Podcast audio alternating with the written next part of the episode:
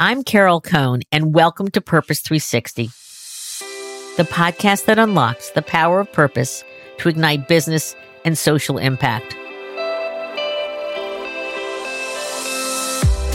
Today, we have a company coming back um, with a different CEO, Ella's Kitchen.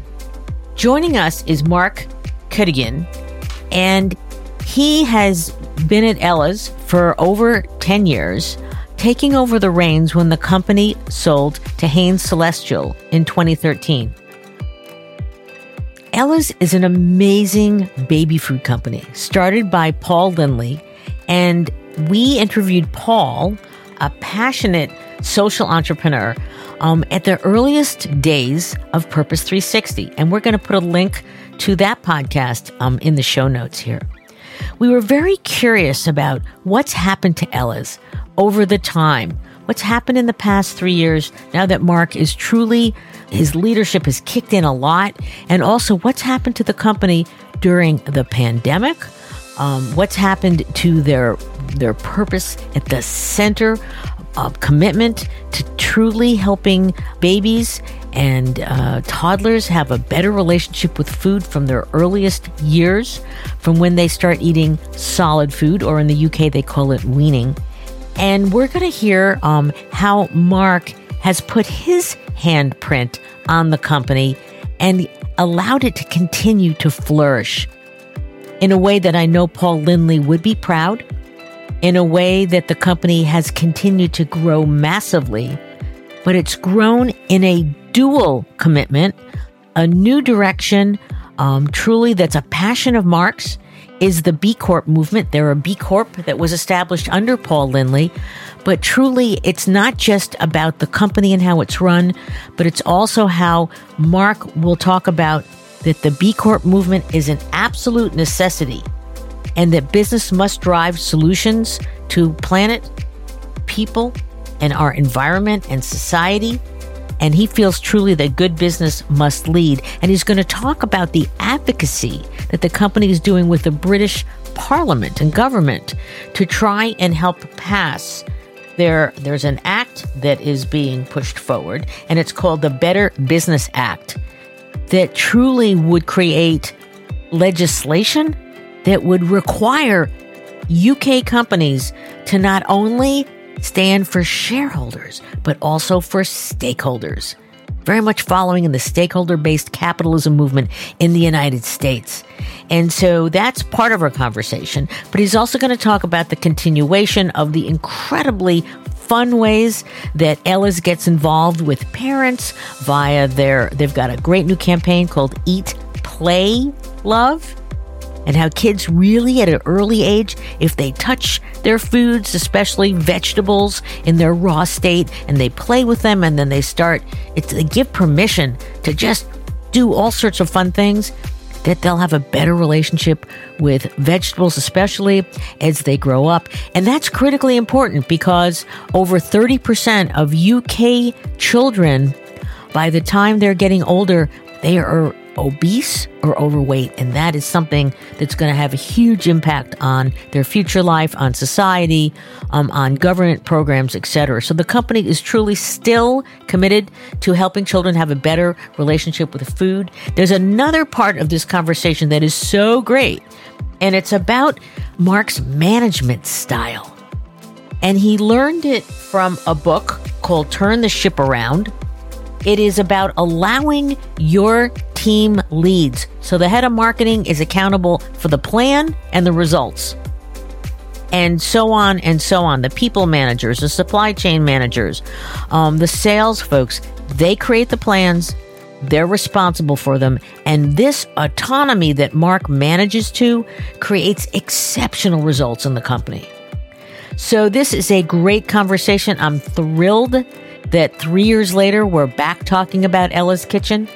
It's uh, just a, an intriguing conversation and one that is also helpful for, for our listeners who may be contemplating a sale to another company because so they can scale and grow and how you can maintain and keep your purpose at the center, your ethos, and work with your parent company in harmony. So let's get into our conversation with Mark.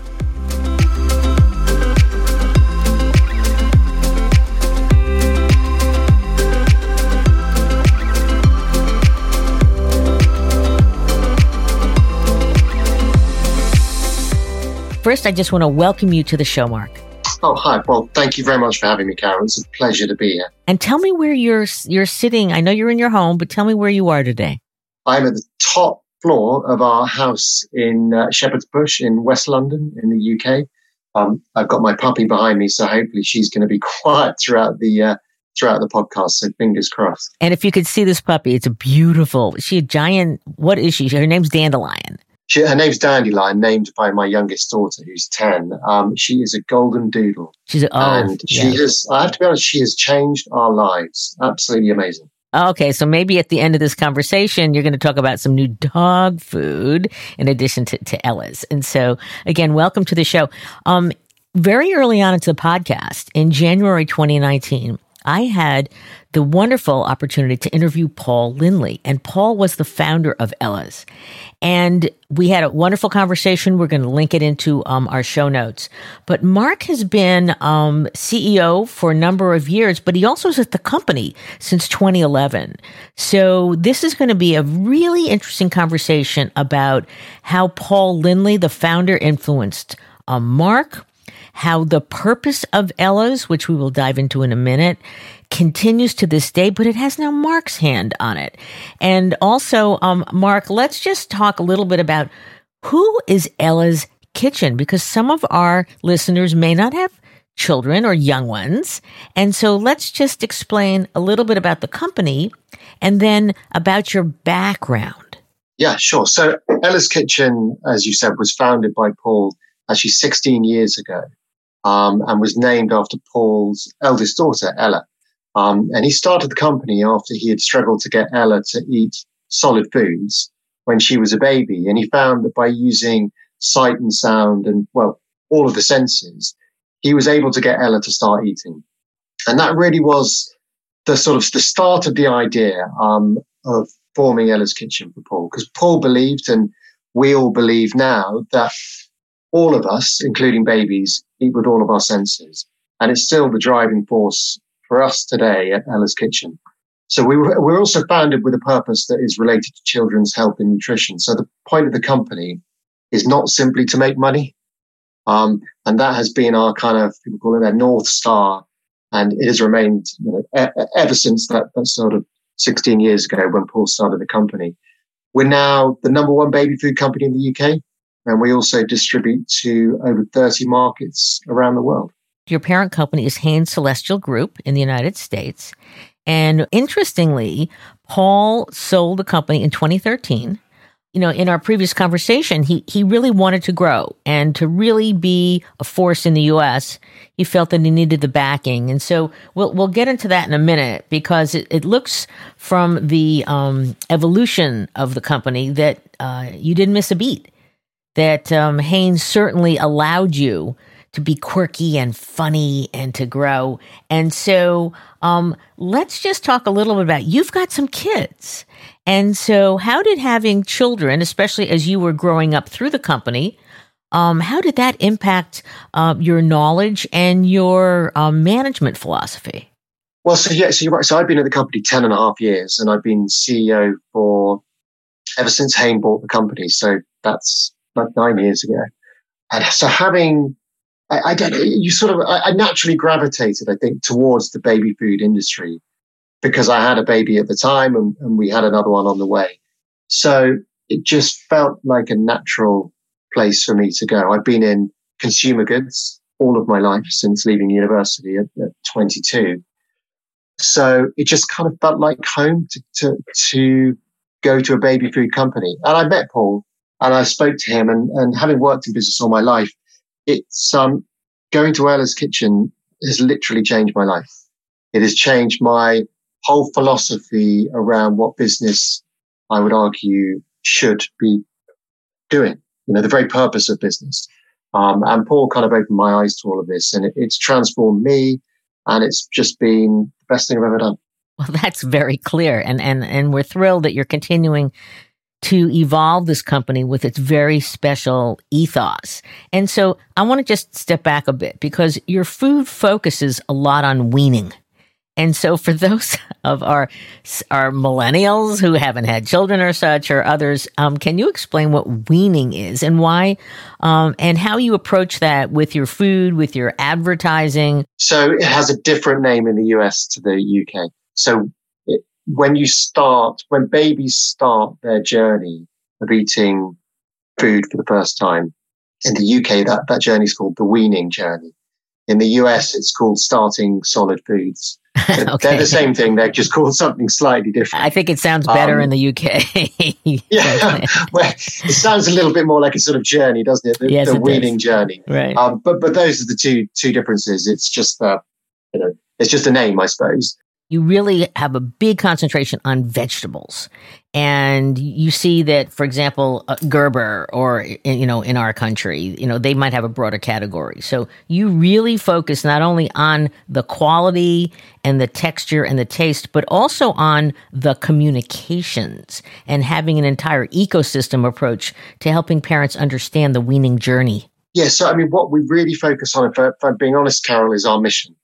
So our mission at Ella's is to improve children's lives through developing healthy relationships with food.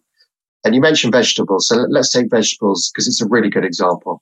So a number of years ago, we commissioned a huge piece of research with the British Nutrition Foundation, which is an independent body, to look at all weaning, solid foods, if you're in the US, studies that have been done all over the world.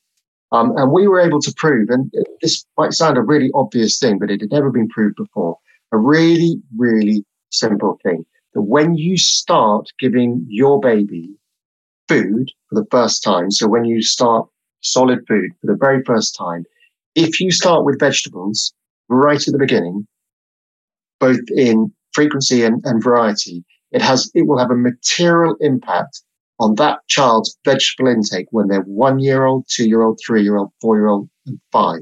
I, they will eat more vegetables. It's a proven fact from the studies that we looked at, which is amazing. But at the time in the UK, at that time, the UK government, through the various different bodies in the UK, were recommending to parents when you start giving your child, your baby, solid foods, mash down a bit of fruit. We're saying, well, no, you should mash down a bit of vegetables. And we had this whole campaign um, around changing the guidelines from the UK government. We marched on the Houses of Parliament with children. We delivered a massive greener paper um, to the Department of Health. We engaged our retailers. We launched new products. We dropped the price of those products, not, not as a promotion, forever, because we, we understood that we needed to nudge consumers, our parents, towards buying it. So we did it so much so that we lost money in all of the vegetable SKUs that we were selling. But we did it because we have this mission and we've proven something and we wanted to get behind it. And after a few years, we were successful in getting the UK government to change the guidelines. And it may sound like a simple thing, but these things, they really, really matter, especially at the moment when we're looking at the obesity rates in the UK, which tragically have jumped like they've never jumped before throughout COVID. Nobody really understands why. But we're at a stage now in the UK where nearly 30% of all children entering reception age, so that is four years old turning to five years old, 30% are obese or overweight. Mm. In the UK, all government intervention policies around obesity start at five years old. And our, mm. our viewpoint of this is it's too old. We think that's maybe a little bit too late. Right. And, and it's wonderful that the company has always taken an ecosystem approach to its products, that it's not that you're just selling products, as you just discussed.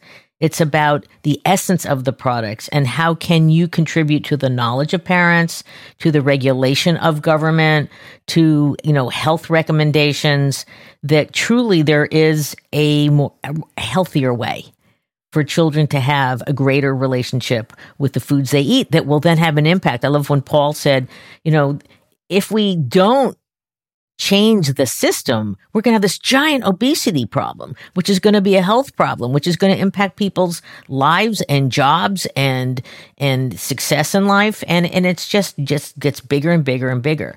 So it's fantastic that you have this approach, again, the ecosystem approach advocacy. So can you tell a story? I'm sure you've got many where you hear from parents that you that are saying, you know, thanking you for taking this approach and really understanding that Ella's is more than just a product. There are two only two reactions I have when I tell somebody I work at Ella's Kitchen, and it happened to me the other day when I was in the back of a London cab.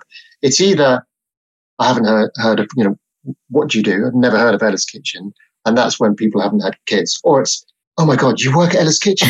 and people genuinely come alive. This cabbie stopped the cab and went, oh, that's amazing. Can I take a picture? And I'm, no one famous. and why? That's just weird.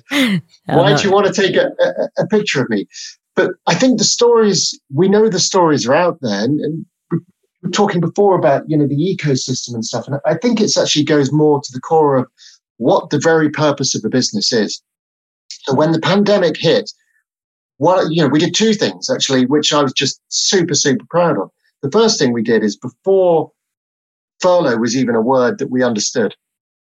You know, we've got everybody on the phone, and, and bear in mind, over half of the people that work at Ella's Kitchen are parents. I got everyone on the phone at Ella's and said, no matter how much work you are able to do for the duration of the pandemic, you will get paid in full. I expect if you have children or dependents at home, the absolute priority is them. If you can do no work whatsoever, that's absolutely fine. They are the priority. All I ask is you let your manager know so we can reassess what things that we don't need to you know, we, we can have to drop basically. And the second thing we did, you know, you talked about the stories is we quickly realized because in the UK there was massive, massive panic buying in shops. The shops were stripped bare of all products, including ours. And we quickly realized that the, um, the charities that rely on the food banks that rely on donations from companies like us didn't have any products. So we prioritized them over everything else. We gave away a million pouches to the most vulnerable children in society. So there are stories out there, but I know they're out there because we're doing the right thing. That that's fantastic. I, you you got ahead of me on the um the pandemic response, but those are two very, very distinctive responses. And, and so thank you very much. So you became CEO when Hain Celestial acquired the company. Um, we just did a, a, an interesting conversation with Ben and Jerry's and with uh, Chris Miller, who's their head of activism. And he just basically said when they sold to Unilever that they actually wrote a covenant into the sales document. And, and I'm just curious to protect Ben and Jerry's because they're so unique in their own way as well. Very, very, very purpose driven, mission driven, and such. Did you have any sort of ways to protect this incredible brand with with Hain? Just curious to give that guidance and insight to any other um, purpose driven entrepreneur here who may be thinking of selling, but they want to keep the purpose going. What a great idea to put in the sale document. We didn't have anything like that. So, if I'm honest, it was the source of my greatest concern and something that I was quite anxious and probably at the time got quite stressed about because know, Kitchen is is is just so important to me. It's just more than a passion in my life. It, it's you know it's one of the loves of my life, and I thought, what's going to happen? What is going to happen to all the work that we do with regards to our mission? That really doesn't pay back from a commercial point of view at all. What's going to happen to the values based culture that we built up at Ella's Kitchen? What's going to happen with regards to all the good work we do from a sustainability point of view? And it was my biggest source of stress, if I'm honest. And the thing that I had been, one of the things I've been most proud of since I've been at Ella's is the fact that the reverse has happened. So we have influenced and impacted and changed them more, much more than they have us. So we lead them with regards to sustainability. We've led the group with regards to B Corp certification.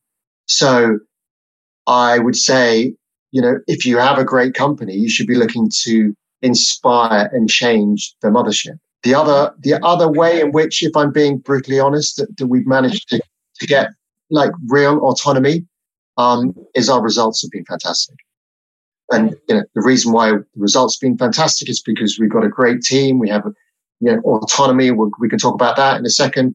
That runs throughout the team. We want values. All those other. There are lots of reasons why we've been successful, but that success breeds the autonomy from from Hain Celestial because they're thinking, well, we need to leave you alone, which is brilliant. Well, and smart on their part. So you, I saw that you also had you had two hats that you're wearing. When you you also have a sustainability hat, and I would love to um, hear how that's working, um, both for Ella's as well as how, as you said, you're influencing the parent. Um, so uh, do tell. We work really, really hard to be open, honest, transparent about the journey that we're on and I kind of liken it to this circle that goes around. The more successful we are commercially, the more money we make, the more product that we sell, the more good we can do. And is another thing that I've been most proud of since since Paul left the company, and you know, I think you'd agree with this, is we are doing more good than we've ever done before. So we're stronger when it comes with regards to our mission. We're stronger when it comes to sustainability. And that is something, this continuous improvement is something that I'm absolutely focused and passionate about. We just, we can never do enough. So we're always pushing ourselves to do as much as we can. So you, you can see how it really drives you when you get up in the morning. I have to do more. I have to grow. Let's talk about two of the areas that you really love. And let's talk about B Corp certification. And just to let you know that I, when I was at Edelman, I had the wonderful opportunity um, for Andrew um, and his partner at, at B Lab um, to, inter- to uh, publicize when they were approved in Delaware in the United States because when you when your certification is approved in Delaware, that's it. Then you become truly a standard. And lovely, lovely men, and of course, I've followed the B Corp movement um, for a very long time. You are very, very committed to it um, and to its growth. So, can you talk about why it's important? By the way, I had Chris Marquis um, who's an old friend from Harvard, on the show. Um, pre, you know, recently, not recently, probably last year, um, talking about his book about the B Corp movement. So, um, and I know that, that you know him well. So, why is it so important that this should continue to grow? And um, how has it evolved since you became a B Corp at Ella's? So, why is the B Corporation movement important? I would say it's absolutely essential. So, if you look at the social and environmental issues that we have right now and we have coming towards us. If we, if business isn't part of the solution, and I would argue if business isn't driving the solution, we have absolutely no chance of achieving it. So at the moment, you know, we in the UK, we have Boris Johnson as our prime minister and a lot of people look to the government to solve, let's take the, the climate issue which is obviously a worldwide issue. A lot of people are looking to government to solve these issues. And, uh, you know, I always argue when you're talking about government, who do you mean? Do you mean Boris Johnson? Do you mean the Conservative Party? Do you mean all MPs, the, you know, the House of Westminster, the House of Lords? Who are these magical, mystical people that are going to solve all of these problems? Because I promise you, when they say we need to be net zero by 2050, who do they mean by we? primarily it's businesses. I think there's a lovely quote from Barack Obama that we are the first generation of leaders that won't be able to look back and say, we didn't know. Gone is the day that CEOs of companies and directors of companies will be able to look their children in the eye and say, well, we did, you know, we didn't know. No, we all know. I don't, we don't need to be told by the government what we need to do. We need to run our businesses in a different way. And if we prioritize profit over everything else, we have no chance of social justice. We have no chance of economic justice and we have no chance when it comes to the climate crisis. So the good businesses need to stand up now and lead other companies with them. And I've never come across anything Um, I'm sure there will be in the future, which is fantastic, like the B Corporation movement, where the certification allows you to stand up and lead other companies to follow your lead. And I know I'm sounding a bit worthy. And if my wife was here, she'd be rolling her eyes and going, "Oh God, he's banging on again." Um, but I genuinely believe that. I believe that you know, we can't wait around. And the B Corporation movement it has one aim. It's just one aim. It is how how can we change how we measure success in business? Because right now, as a you know, I work for a division of a PLC, a Nasdaq listed company. I have my fiduciary duty, believe it or not, Carol, I got one aim. It's really nice and simple. Maximize shareholder return. Now, when you say that out loud to people, yeah, but you know, you don't really do that. No, I don't do that. But that actually is what I should be doing is maximize shareholder return above everything else. It's not fit for purpose. And we need business leaders to stand up and, uh, and make the change. It's as simple as that for me when you say maximize shareholder return, because we, you and I both know about the shift to stakeholders, do I'm assuming that you believe that to maximize shareholder return, you need to maximize return to all stakeholders. And when you do that, then the profits will follow. Is that correct?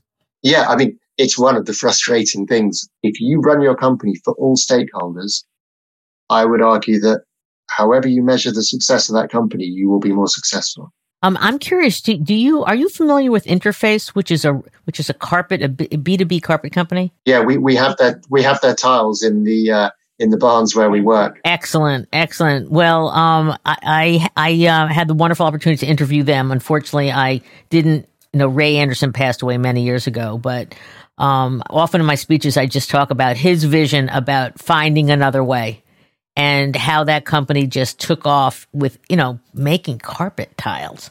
I mean, it, it seems like something that is so mundane, but it truly changed not only them, it changed the industry. It changed, you know, how to look at net zero, then net positive. Um, again, I'll, I'll just say to my listeners, it's a great, great conversation. So, um, as this one is too, let's continue with the advocacy because I would love you to talk about the Better Business Act because you've been taking a what one what is that? And then what are the actions that you're taking? Because again you're trying to create an ecosystem to get others engaged in the same philosophies that you have. Yes so the, the, the better business act is is a we're trying to change uk law not just for a few companies or certain companies or certain industries we're trying to change a section. It's actually called Section 172 of the Companies Act. We're trying to change it for every single company in the United Kingdom. And at the moment, put simply, that section uh, describes um, the very purpose of businesses in the UK. And at the moment, it is to maximize shareholder return. And we want to put a, an addendum and change it and change that to all stakeholders. So CEOs and directors of all companies will have a duty when making major decisions to take all stakeholders into account. And it is a, it would be huge. It would be the UK leading in this sphere and it would be a cultural change that would happen.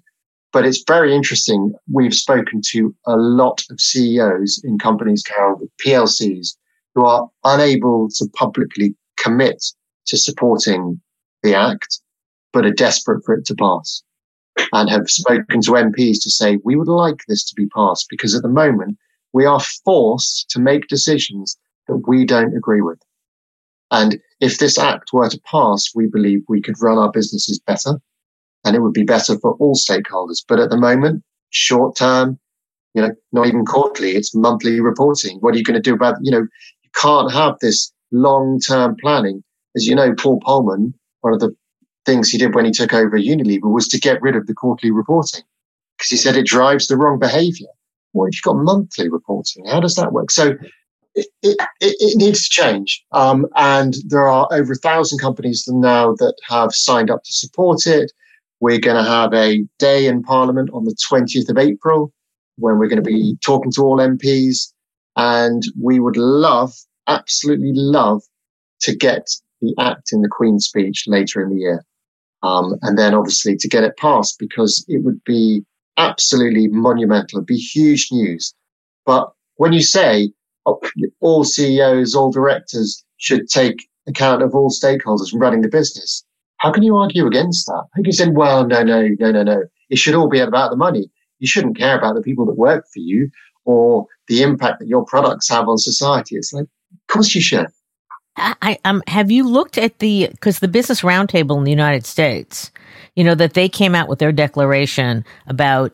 And now this isn't a law, but it was a declaration um, over about 200 of leading companies here that said that we must look at stakeholders now, not just shareholders. So you might want to, I don't know if you've analyzed that or maybe talk to some of the leaders there that might give you a little, a little bit more momentum yeah, we, we replied to that. So B Lab USA replied to that, um, saying, let's get to work.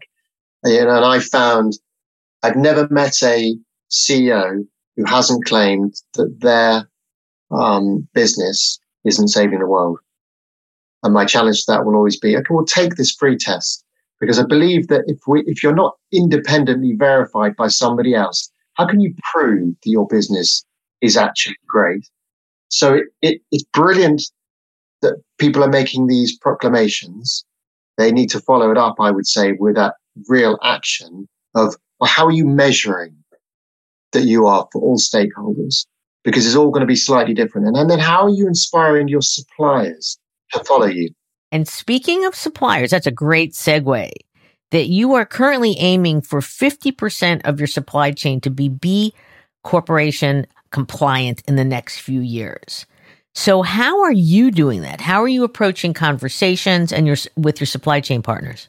So we're we're forcing them to. No, I'm joking. okay. um, we are. Asda once said this to me. Actually, we want to do business with people we like doing business with, and I want to do business with people that see the world the same as us. So we have taken the B Corporation philosophy to all of our partners uh, and look to inspire them we ask them to fill out a mini assessment, a mini impact assessment from B Corp.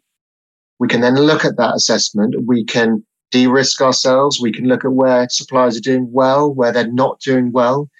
We can then give them a free sustainability plan of how they can make their business better and stronger. And we would argue with them, you know, we would say to them, we think this is, if you're really interested in money, we think this will make your business stronger from a commercial point of view. So it's down to the team, not me, to persuade our suppliers. Our cleaning company is now B Corp. Our stationery company is a B Corp. Our Spanish manufacturer took three and a half years to become a B Corp. They've changed their entire business. They've now got solar panels on the roof. They harvest the rainwater. Um, they have a creche to enable young parents or parents to return to work. They've changed the uh, diversity um, and gender of their board and senior team. They changed their entire company to get the 80 points they needed to. Our creative agency, Havas London, they're part of one of France's largest companies. They're one of part of a network of, of companies that's probably the one of the biggest uh, marketing agencies in the world they certified three years ago. And I went to their unveiling with their team and I said, this is one of the proudest moments, not of my working life, of my life. Because mm. uh, the unintended consequences from you certifying are going to be huge. And now other parts of the network have certified. And they've got Universal Music who are interested. And, and it's how it, it happens. And the stories from how it's changed people's lives are extraordinary. So I'll give you one. So, so Havas, there was a, a, a lady that worked on the, the team, the B Corp team at Havas in London, and her husband worked in a local state school, so a government school in King's Cross, which is a relatively deprived part of London.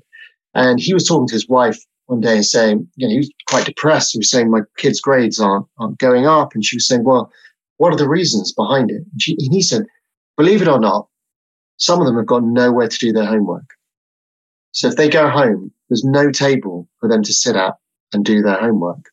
So she went in the next day and was talking to people at Havas and went, well, we've got this big open space downstairs. And then they started talking to other companies, like I think like Google, who are around them in King's Cross.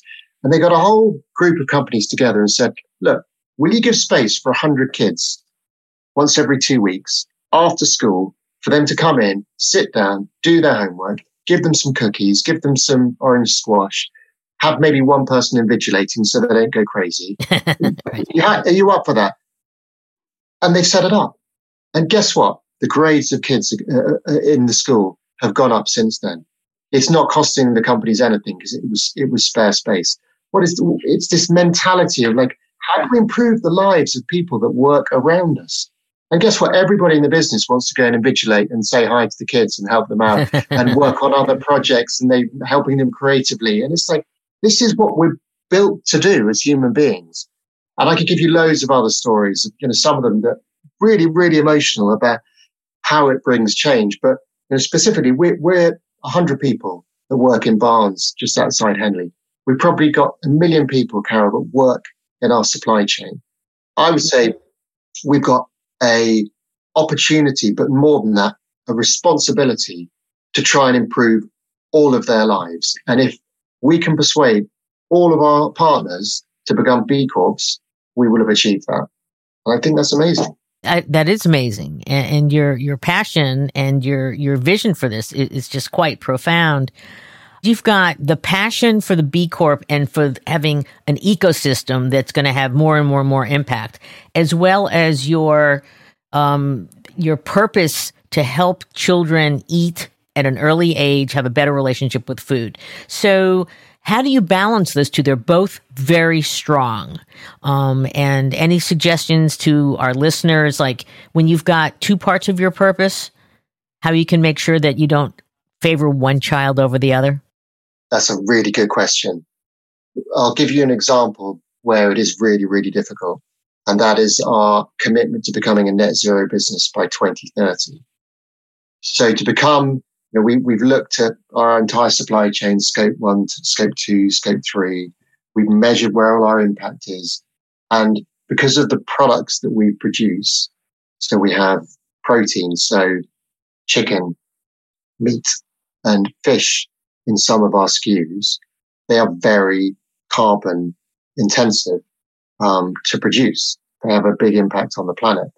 So on the one hand, we would like to reduce those and maybe get rid of them because that will help us on our quest to become a net zero business, which is better for the environment. On the other hand, we have our mission, which is to do with children's health and nutrition.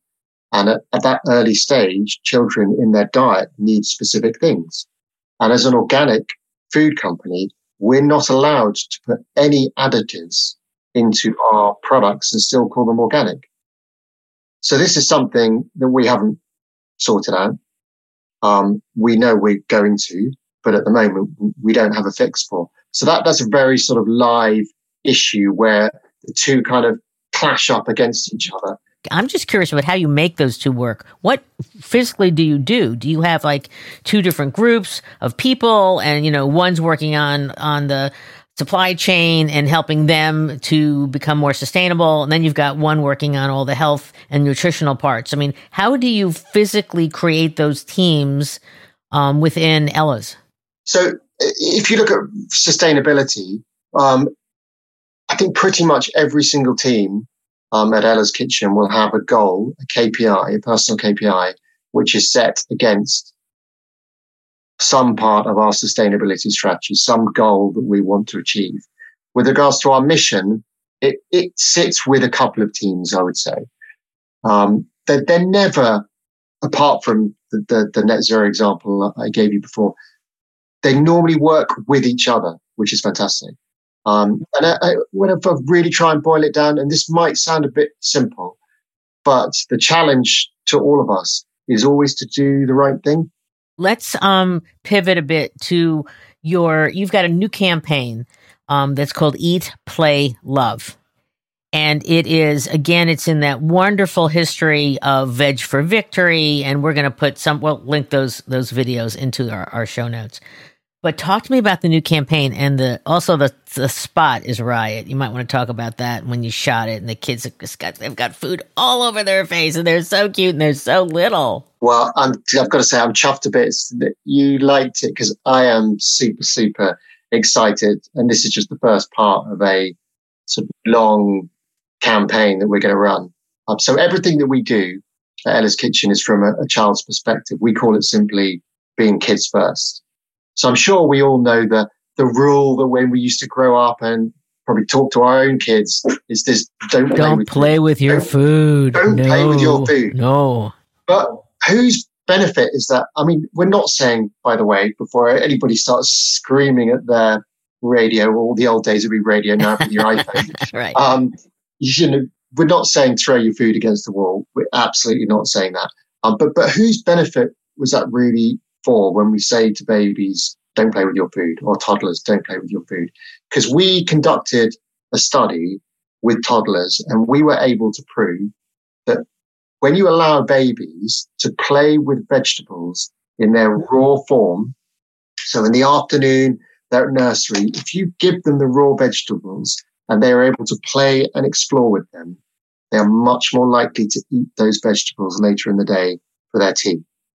Now, neophobia, which sounds like a great word, but it's a fear of new food. And it is something, it is a great word, isn't it? It's a great word. I never heard of it. Neophobia. Yeah, it's cool, isn't it? Yeah, it's very cool. So, neophobia is the fear of new foods, and it's something that particularly impacts children.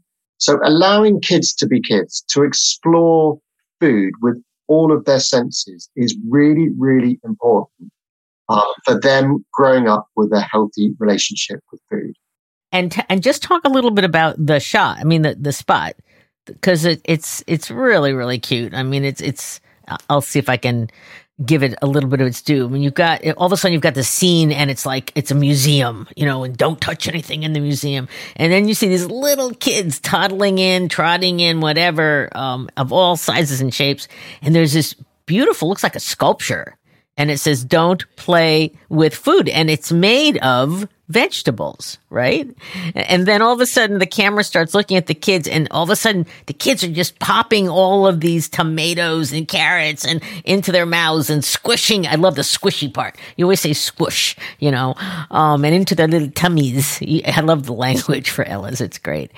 And so you don't know what's happening. And then all of a sudden the camera pulls back and it's and it comes and it says do play with food. Um, so you know t- again it's it's wonderful. We're going to put the, put a link to it. Um, were you there at the shoot by the way? I, it must have been a lot of fun. No i couldn't go.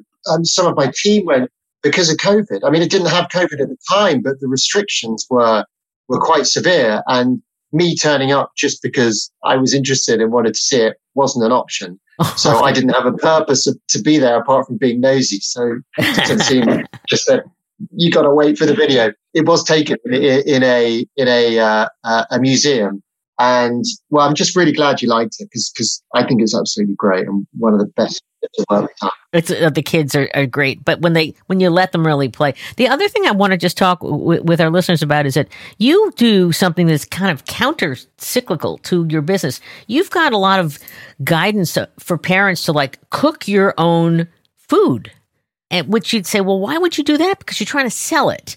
Can you talk a little bit about, like, you've got these really cute videos and guidance, and how do you introduce and why you would even do something like that? Uh, I guess it goes back to where, where we started the conversation in that not everything for us starts with money.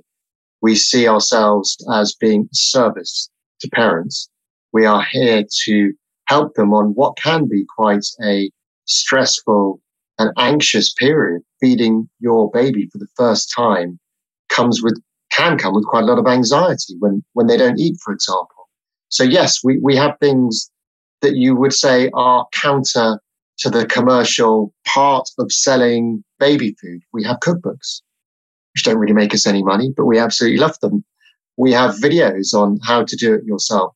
This is all part of our service. We, we don't see ourselves as simply a baby food business. The thing that just popped into my mind was Patagonia.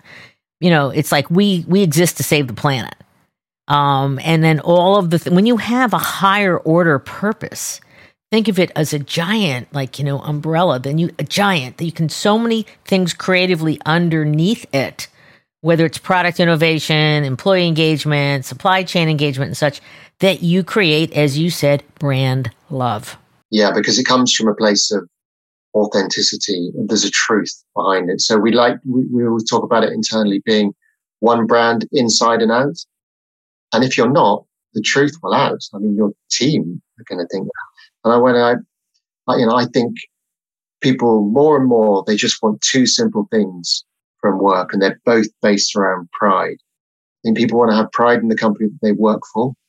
And increasingly that means, you know, to be able to go into the pub or go home to your parents and you genuinely come alive when you say, I work for such and such a company and we do X, Y, Z. And I don't think you can have real pride if that X, Y, Z is just about making money. There has to be something else. And the second thing, which you, know, you talked about uh, right at the beginning uh, about the handprints that I would have liked to leave at Ella's Kitchen. This is the thing that I really hold my, if I had a hat, I would hold my hat on this is pride in the work that you do. I don't think you can have pride in the work that you do if you don't have autonomy in your role. And it is the thing that my overriding, I suppose, if, if I had a, I don't, but if I had some sort of business philosophy that I wanted to leave at Ella's Kitchen, it would be I want every single person actively, independently making decisions themselves every single day. It relies on communication, on communicating to your manager what you're doing. Otherwise, you get chaos. It re- relies on clarity of what we're trying to achieve, relies on lots and lots of things. But then putting through autonomy in the business has enabled us to be the success we are. And I'll just say about five years ago, I made a vow not to make another single decision in the business, not one. Interesting. Interesting. So you're saying singularly that you'll make decisions with others? Is that what that meant or no?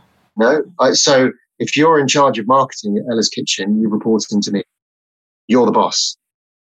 You can come to me. We'll have a chat about things. I'll give you my advice. But at the end of the day, it's your call. You're in charge. And that philosophy and that culture eventually starts to seep through. And it's just the way I shouldn't be making any decisions. And I was inspired by a, a man who's become a sort of friend. He's called David Marquet. He's written the best business book I've ever, ever read. It's called Turn the Ship Around. And he did this in an American nuclear submarine. So if he can do it in a failing American nuclear submarine, I think anybody can do it in a, a baby food business. There you go. And there you go. he turned this company, he turned this, this nuclear submarine around. You know, he ripped up the, the rule book and probably could have gone to jail for doing so. And it's uh, really inspiring about how he instilled autonomy. And he talks about it and says, I don't care how great a captain you are. If you came across my submarine after I'd been there for two years, you wouldn't have stood a chance because on my submarine, you've got over 200 people actively making decisions, experts in their area. In every other submarine from every other country, you've got one man making every single decision because you don't stand a chance. And two and a half years after he took over, um, his uh, the USS Olympian, they got assessed by the Navy, and they got the highest marks ever recorded, not of submarines, not of the North Atlantic Fleet, ever recorded in US naval history. So for me, I took that as a real inspiration of, you know what, I, we're going to do the same thing. And what you do when you do it properly in a business is you create a whole generation of leaders because everybody's leading in, in their individual areas. And it's, it's amazing because I think from babies upwards, you know, babies cry because they want the autonomy, but they can't tell you what they want to do. So they cry because they want to get down from the high chair. They want their food. They don't want their food, whatever it may be. And I think from that, then onwards, we're sort of hardwired to want autonomy. Nobody really likes being told what to do. We like being asked what we think we should do. We like being told what a problem is and being asked to solve it. We don't like being told, here's the solution, now go and do it. That's not a way to inspire your team. The way to inspire your team is to give them autonomy.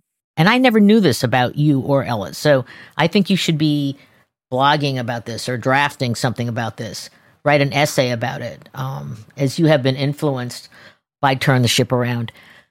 How do you make sure that you don't have people going in, uh, you know, 20 different directions that they or there is some holistic vision whether it's the north star the business goal or such? Because the whole thing relies on communication.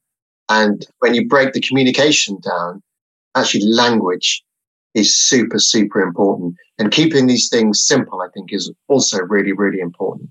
So say i, I report into you carol and i come to you and i say i have done xyz if I come to you and say, I have done this, that's no good, right? The whole chain of communication is broken down because it hasn't given you the opportunity to say, have you thought about this? Or have you thought about that? Or actually, someone else is doing this.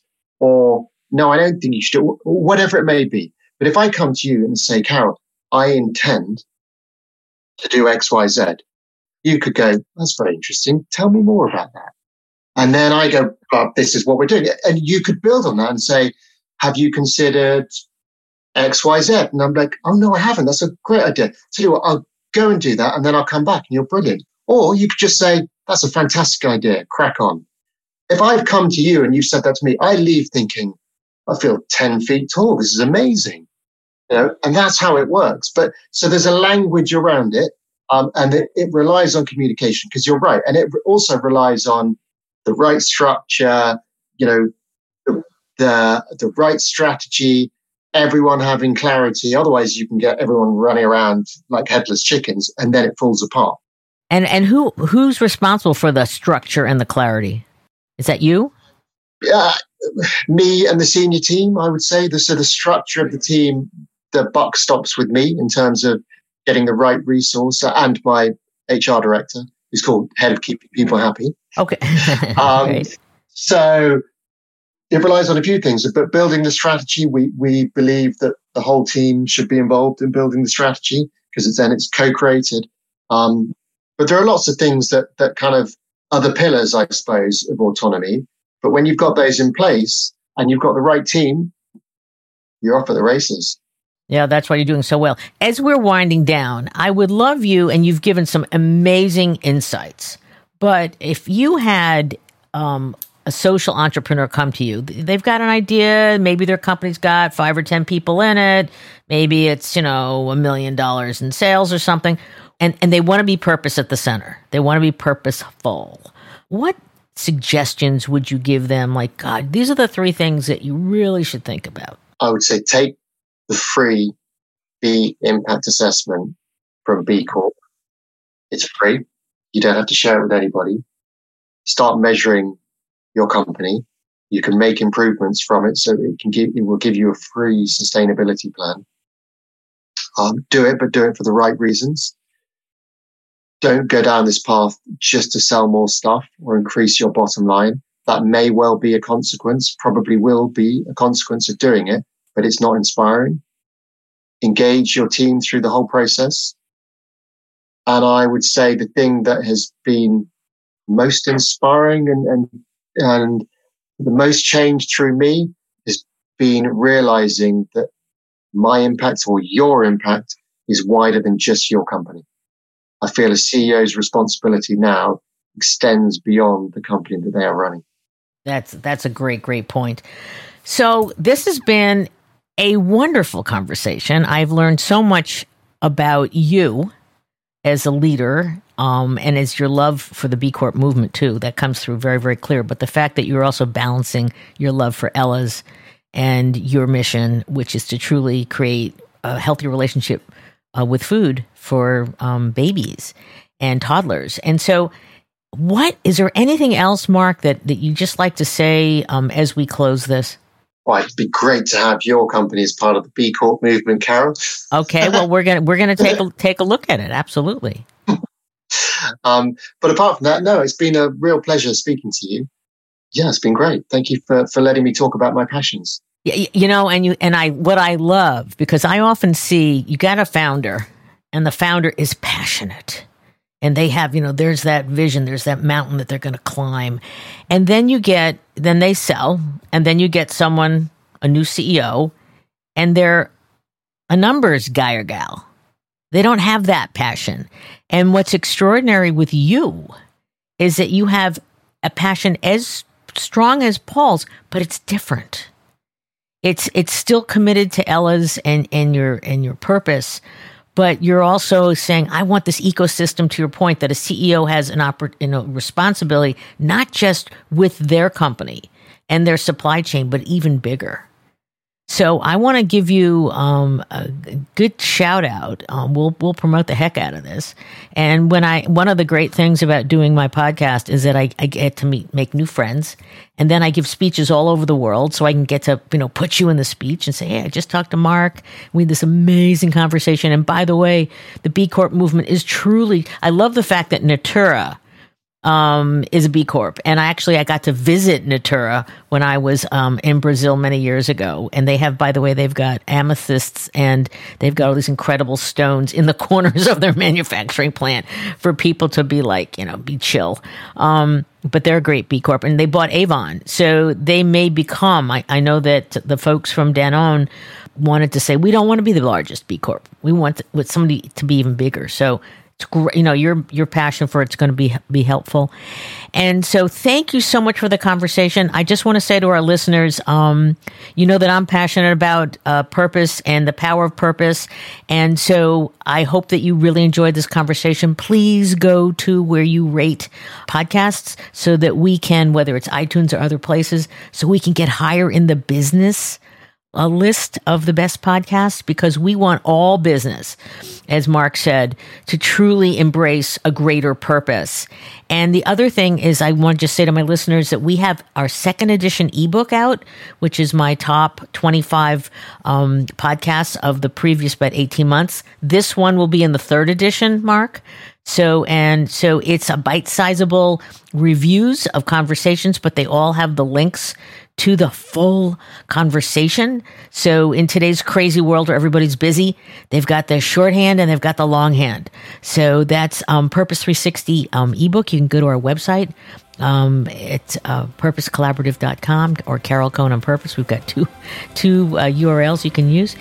And um, please, please, please uh, be intentional, listeners, to what you're doing with your companies, no matter where you sit and please, I always am asking you to think of the answer to this question What is the power of your purpose?